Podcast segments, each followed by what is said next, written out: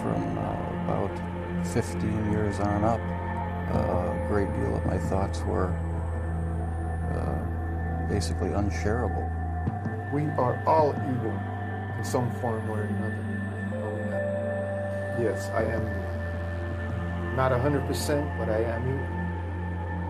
My mother was a, a sick, angry, hungry, and, and very sad woman. I hated her, but I wanted to love my mother. This is Serial Killing, a podcast. This episode is brought to you by Visit Williamsburg. In Williamsburg, Virginia, there's never too much of a good thing. Whether you're a foodie, a golfer, a history buff, a shopaholic, an outdoor enthusiast, or a thrill seeker, you'll find what you came for here and more. So ask yourself, what is it you want? Discover Williamsburg and plan your trip at visitwilliamsburg.com.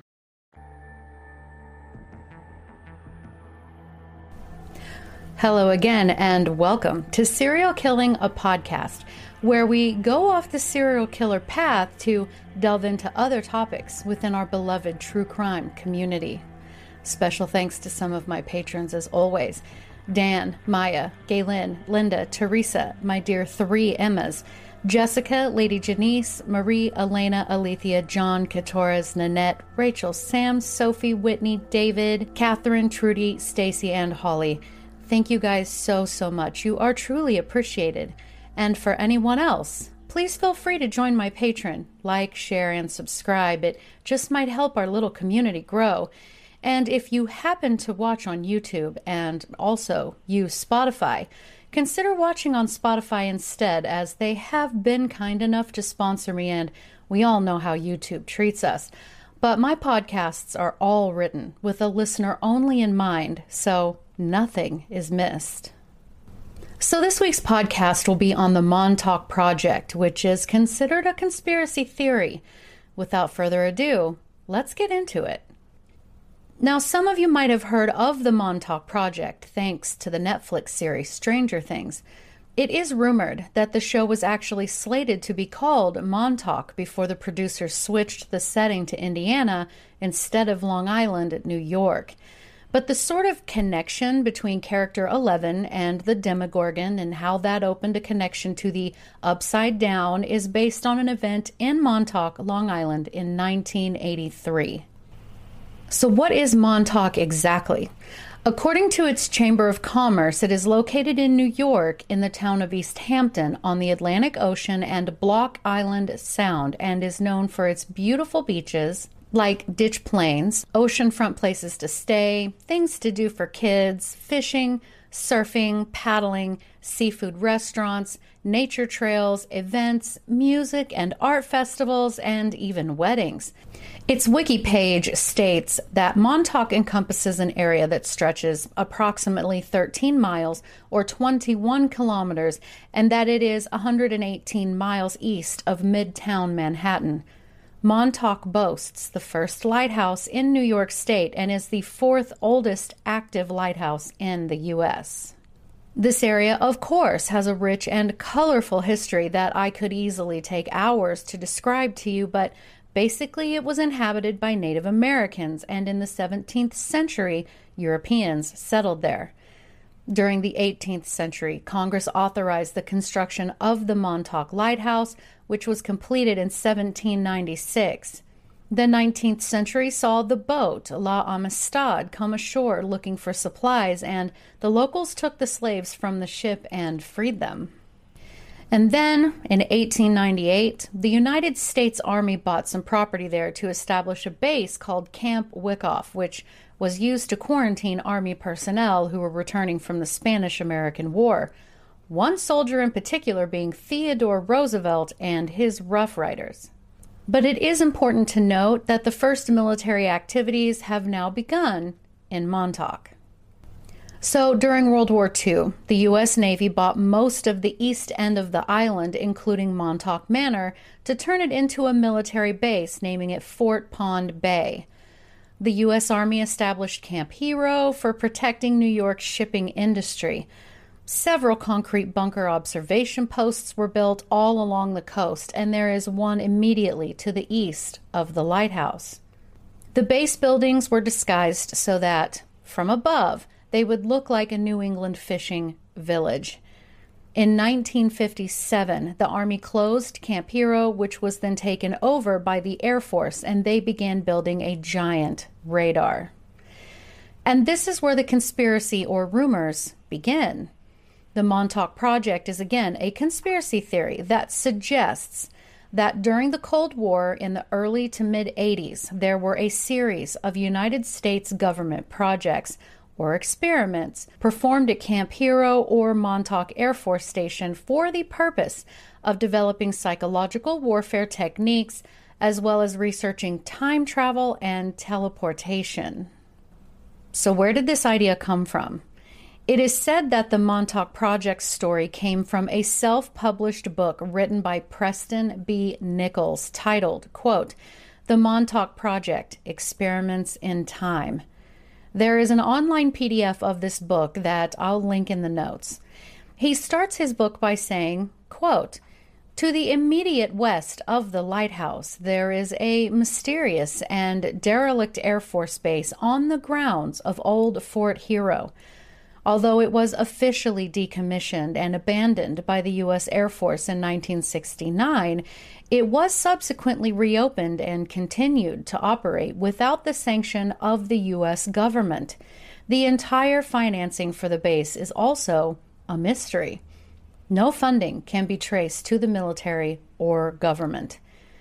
Officials of the U.S. government have probed for answers without success.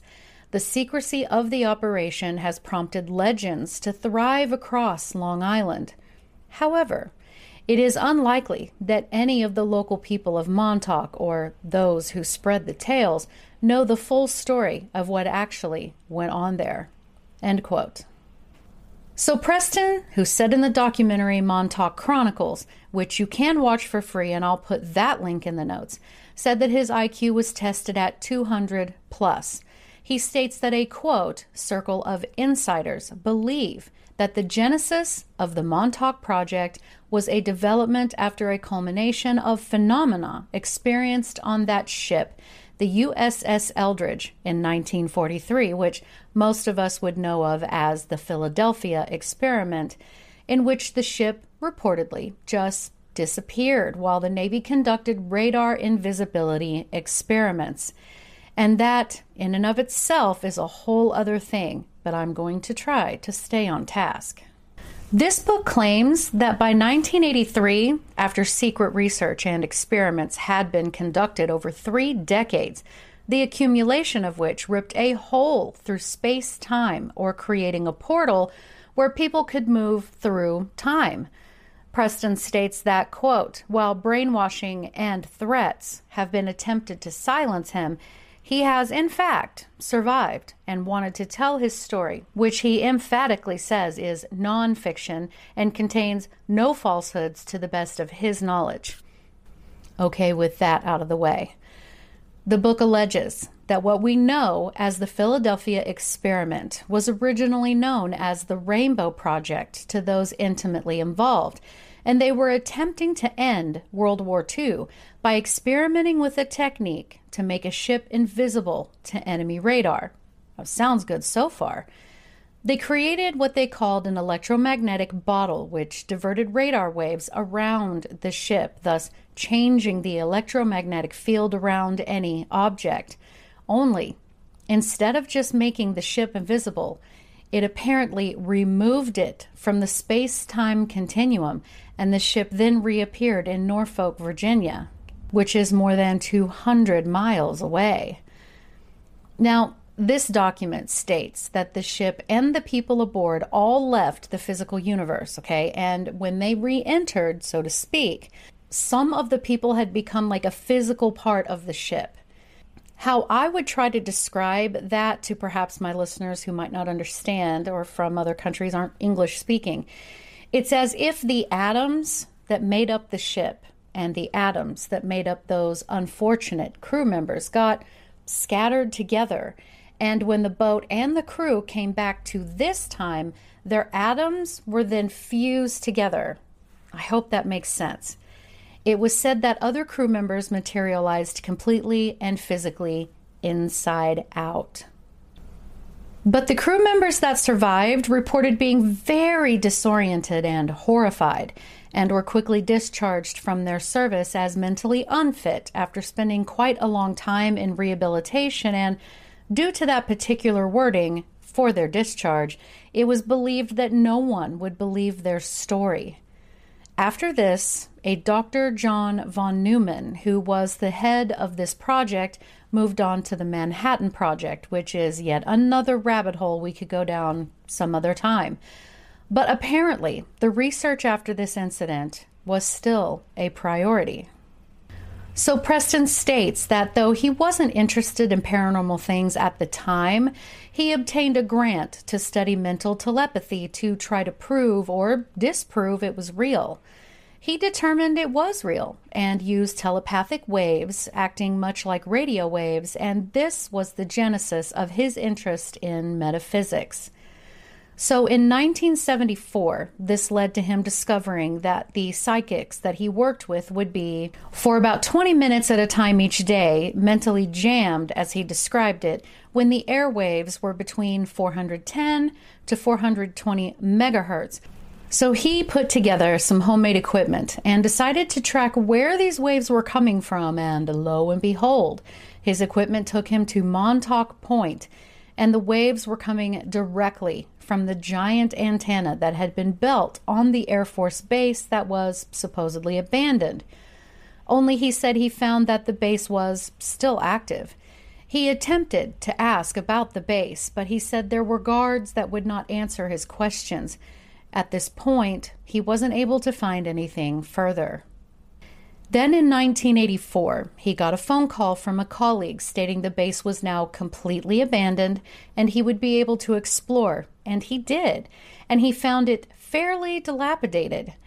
After many phone calls, he was able to meet with a man who told him that because no one, not even the military, would claim any of the old equipment in the building, he would be free to take anything he wanted and then got him in touch with the caretaker of the base. Preston went back to the base and brought with him one of his psychics, and he encountered a homeless man who said he had been living in the facility since it was abandoned. The homeless man then went on to tell him that he recognized Preston as being his boss in that very facility while they had been doing experiments. One such experiment at that base had produced a big beast that appeared and scared everyone away. But more on that later. His psychic friend told him, too, that he was getting a reading that there had been irregular weather patterns, mind control, and a vicious beast, and that any animals that had been in the facility had reacted and literally busted through the windows to get out. Then, while he was at work, another man allegedly walked into his office claiming that he too had worked for him at that facility, which of course Preston had no memory of. And so, he began asking the locals there, going into the bars, people on the beach, on the street, everywhere. He said six of the people he talked to stated that very strange things had happened around their local area. Examples were that it had snowed in August, hurricane force winds that came from nothing, unusual storms, and so on. They spoke of animals grouping together oddly and crashing through windows of people in town and other strange stories. And yet another man inserted himself into Preston's studies of Montauk. He told Preston that he had been programmed to befriend him, then kill him and blow up his lab. This man said he had been part of the Philadelphia experiment. So, with his new information, that he was sure would get him killed while he embarked on a journey to Chicago and spoke about it at a convention. Eventually, this led to Preston realizing that he must be, quote, existing on two separate time tracks. With the help of one of his psychic friends, he went under hypnosis and tried to track his time through memory regression, among other techniques, to get his memories back. So he remembered suppressed memories of being a working scientist at Montauk. Another man Al Bielek stated he used New Age therapies and practices and was able to unlock a whole host of repressed memories about not only his involvement with the Philadelphia experiment, but also the Montauk Project, and he claimed the two were connected. So, why could neither Preston or Al remember their time working on these projects? Well, they suggest their memories have been erased using the CIA's MK Ultra mind control methods to keep people quiet about it. Al spoke at the Mutual UFO Network conference in 1990, saying the Philadelphia experiment was indeed real and that Nikola Tesla himself had created the equipment that had been used to make that ship move through space time and that it had, in fact, opened a wormhole into the future. So 1943 was then directly connected to 1983. Now, guys, side note Nikola Tesla died before the keel of the ship was even laid down, which then negates Tesla's involvement in this entirely. I'm just saying. Preston states in his book that after the incident with the ship, eventually Dr. von Neumann and his team were called back to begin new research into what happened what went wrong with the human factor of the experiment and why it had overall failed. They also wanted to research controlling weather patterns. This accumulation of reviewing and researching these different things came to be known as the Phoenix Project. This project actually has led to achieving stealth technology that the military does actually use today, so there's that.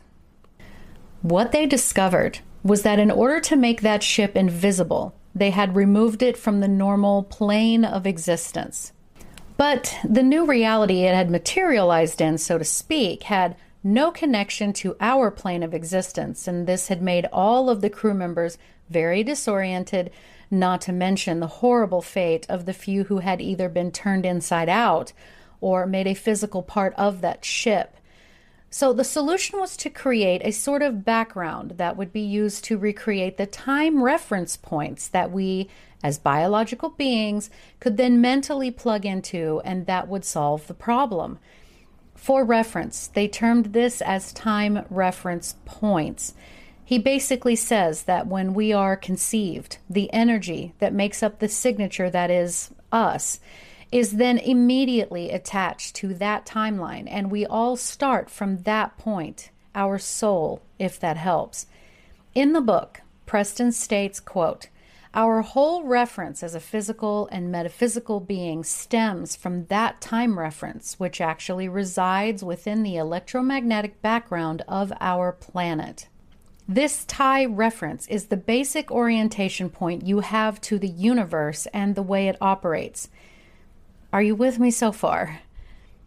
After around 10 years of this research and the developing computers that would produce the needed effect for the safety of anyone going through such an experiment, the project was considered complete in 1967, and an alleged report was then given to Congress that, long story short, said the human mind could be altered by the use of electromagnetics, and it was possible to create devices capable of changing the way people think.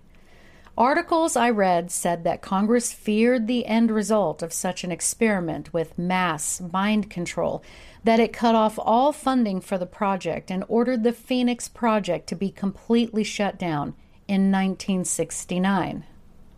However, the group that had been working on this for so many years refused to give up. It is said that they went straight to the military and informed them on what they were working on and its capabilities with regards to using electromagnetic technologies to control the minds of humans. They advertised it as, quote, a device that could make the enemy surrender without a battle simply by throwing a switch, end quote. Now, this would be like finding a gold mine to the military, and I think we could all agree on that. Now, with the military on board, they now needed a place to continue their experiments in secret, complete anonymity. They needed the military to supply them with the necessary equipment and trusted employees. Oh, and a really large radar that could operate around mm, 425 to 450 megahertz, as this was apparently one of the window frequencies for cracking open and getting into the consciousness of another human. And the military had just the perfect secret site with a giant radar, the decommissioned Air Force Base at Montauk Point. And so, in 1970, the base was reopened. The funding came from, according to Preston, none other than the Nazis themselves in the form of $10 billion in Nazi gold. Again, a whole other story. I'm trying to stay on topic. So, for this next part, fans of zombie shows and movies will really enjoy this. The scientists began having people sit in a chair in a room behind a door, and they would be bombarded with differing intensities of radio frequencies at different megahertz from different distances. This was the experiment. What they found was that the people who were exposed to a strong enough field to influence their brainwaves for several days caused a great deal of damage. You see, according to this book, this would make the subject quote, brain dead, but still be able to be up and walking around. The brain stem was essentially still alive and functioning, as was the spinal cord and the body, but the higher brain was effectively dead. Think about the scene in The Walking Dead where the group was at the Atlanta CDC. So, if this were true, which again, this is just a conspiracy theory, People that they did this to would be walking completely controllable cattle, easily herded into whatever behavior outcome was desired. Yikes. The way they explain why people would still be able to appear alive and higher functioning is that the soul or the psychic energy part of the human that was attached to the physical body would still be aware enough to appear alive. Interpret that however you wish. I'm not advocating religion here.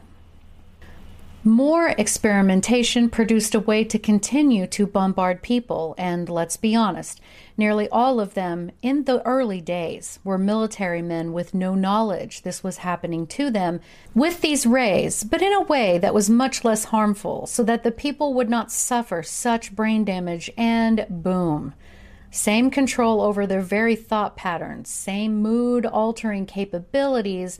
And so they began this and they monitored the people while changing their thoughts and moods. And then the experimentation allegedly went beyond using just military men to the locals of Long Island, then on into New York, New Jersey, and Connecticut. Oh, and as a side note, they were supposedly also able to use these waves to stop all electrical functioning in vehicles, including military vehicles. So, if this were true, it makes purchasing one of those fully electric cars the government is pushing us all to buy very scary. But I digress. So, here's the part where we get to the aliens. Before the abandoned Air Force Base was opened back up and used for human thought and control experimentation, a type of sensor technology was developed that could, apparently, literally, display a person's thoughts, a mind reading machine. They used a chair, and around this chair were coils that served as sensors. And Preston tells us in his book that while the technology development for this device is a mystery, research suggests it was from the Sirians, which, you know, are an alien race who came from the star system known as Sirius. They gave the humans the technology for this. So the device would then pick up on the electromagnetic waves or aura of the person in the chair and send the information digitally to a computer that would then print out the dialogue of thoughts. The person could visualize something, and the computer could interpret that and print out a picture of that thing. Now, the scientists at Montauk got their hands on this chair coil device and would then put a person in the chair who would project out an alternate reality at the other employees there. This is the infamous Montauk chair, and it solved the problem of people unlike the crew of that ship, getting extremely disoriented while in another reality. Things were going smoothly until 1975 when they realized that if one of the psychics projected a reality that wasn't consistent with our reality, or rather the flow of time in our reality, it would cause connections to split. These small glitches in space time, we experience them as deja vu, or what we Matrix fans just call a glitch in the Matrix. But once they got everything tweaked, they were able to put a psychic in the Montauk chair. That person could visualize any object, from something quite small to even something as big as a whole building, and that very object would appear on the base. Sometimes it was just occupying space, but wasn't a solid object, like a ghost, if you will, but other times it would be solid and would appear every bit as real as anything around it. But the chair did make it possible for the psychic in the chair to also see, hear, and feel another person's external stimuli, and they would extend this to any person on the planet. The psychic, now plugged into that person, so to speak, could control them and how they think, and even project thoughts into that person's mind. Today, we know this as remote viewing. And we see on the show Stranger Things that Eleven uses a device put over her head, working like the Montauk chair, where she can open a portal to another dimension that the show calls the Upside Down. Preston states, quote, by 1978, the mind control techniques were fully developed and recorded. Appropriate tapes were made and distributed to different agencies so they could be developed into something practical. End quote. In 1980, one of the psychics was able to sit in the Montauk chair, think about 10 years into the future, and boom, a time portal would appear. So during this time, they explored time. Okay. With their supposed back and forth through time portals that their psychic could create, Preston said in his writings that they would grab derelicts or people that seem to be of no importance, and he stresses people like alcoholics and the like, sober them up for a couple of weeks, then have them walk through the time portal. Only an alarming amount of the time they wouldn't come back, so they'd be lost in some random time. Now, this brings us to the next level this is also when Preston says they began to use children. They had one boy who they used as a recruiter to get other children to come to the Montauk facility to be used as guinea pigs. This was so successful that they were able to influence a group of kids to recruit many other children as far as the New York metro area away to be used at the facility some being taken right out of their home, though most were in their mid teens who were prostituting themselves, runaways, drug addicts, and so on. The age range was described as 10 to 16 years of age, but sources state the children were as young as four years old. But he estimates that between 3,000 to 10,000 people were lost during this phase overall this would be known as the Montauk Boys Project. According to Preston, the children used to experiment on for mind control were so psychologically broken down by the Montauk Project that most would forget all about their time at Camp Hero for the rest of their lives. One man, Stewart Swerdlow, during his interview for the Montauk Chronicles, remembers a family vacation spent in Montauk in 1970, and that when they drove past the Air Force Base, he instantly felt a pull to it, as if he knew what was going on there and that there were levels below the base. He states he recovered from his traumatic memories, told The Sun, quote, when the experiments started, they'd target expendable boys like orphans, runaways, or the children of drug addicts, the kind of kids no one would really come looking for. The aim was to fracture your mind so they could program you. They would change the temperature from very hot to very cold, starve you, then overfeed you. I remember being beaten with a wooden pole, and they loved to hold your head underwater until you nearly drowned. That was effective. It makes a person likely to listen to and obey their rescuer. They also used LSD to put our brains into an altered state. End quote. He also said that, quote, sometimes they would throw you in a cement room and take some kind of metal rod and hit you with it. There were a number of people that would administer the torture.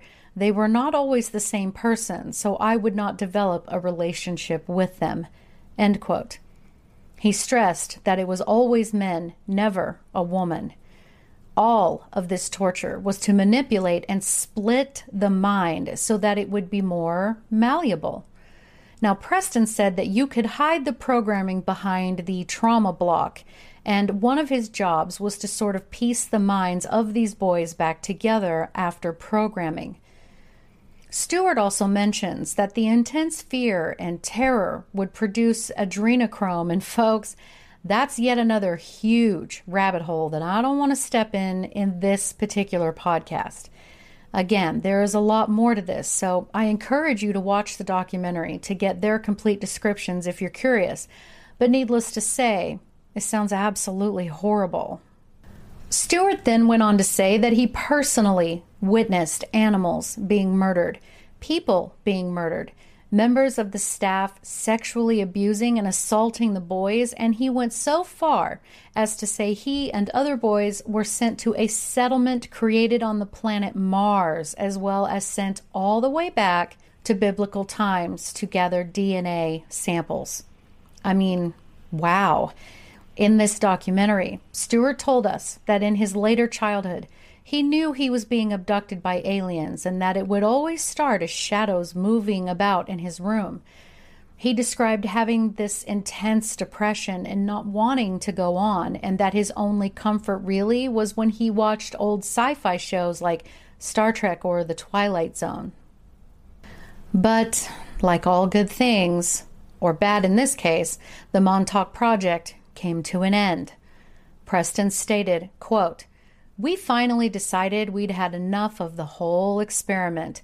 The contingency program was activated by someone approaching Duncan, that was the psychic, while he was in the chair and simply whispering, The time is now.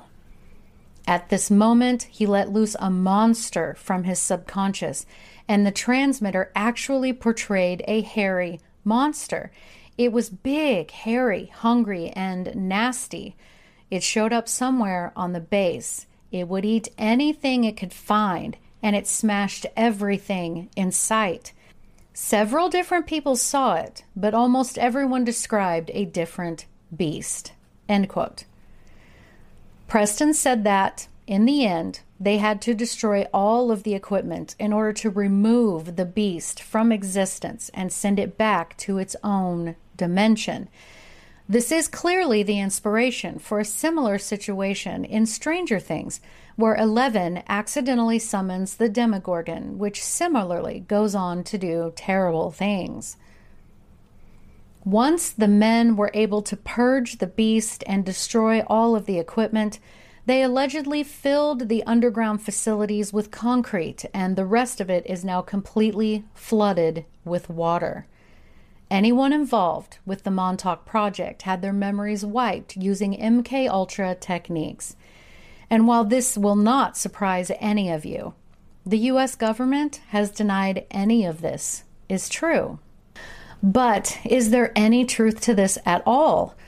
As most things go, fiction usually has its roots in some drop of truth. We know MK Ultra was a real thing. There are declassified documents that are easily found all over the internet. We know that the disenfranchised citizens of the entire world have been used for a number of unspeakable things. So, is it so far fetched that they would also use children? The sex trade is very real. We know this. Many of the other creators, similar to myself, have made so much content talking about people and children who just vanish off the face of the earth. We chuckle to ourselves when we occasionally stumble across those social media posts about a found time traveler who states they are from another time and hasn't the government already admitted to unidentified flying objects? I don't believe that they have flat out said there are little green men flying to Earth yet, but who knows? And we have plenty of scientists who say that time travel might be possible or plausible. And yet we also have paradoxes to that that seem to disprove the ability to travel through time. And this is just merely scratching the surface, friends. Please let me know if you enjoyed this and if you would like me to scratch the surface of other conspiracy theories. But tell me, guys, what do you think? Leave me a comment below, or you can DM me on Instagram at serial underscore killing. All of my contact information is in the notes. But most importantly, thank you so much for listening, guys, because I know you could be listening to anyone else, but you chose me, and I really appreciate that. Thank you so much again, guys. Thank you. Have a great day. Uh, anybody who killed more than two or three people was a mass murderer. And whether it was all at one place or over an extended period of time. And then uh, in the early 80s, they came up with this differentiation called serial killing.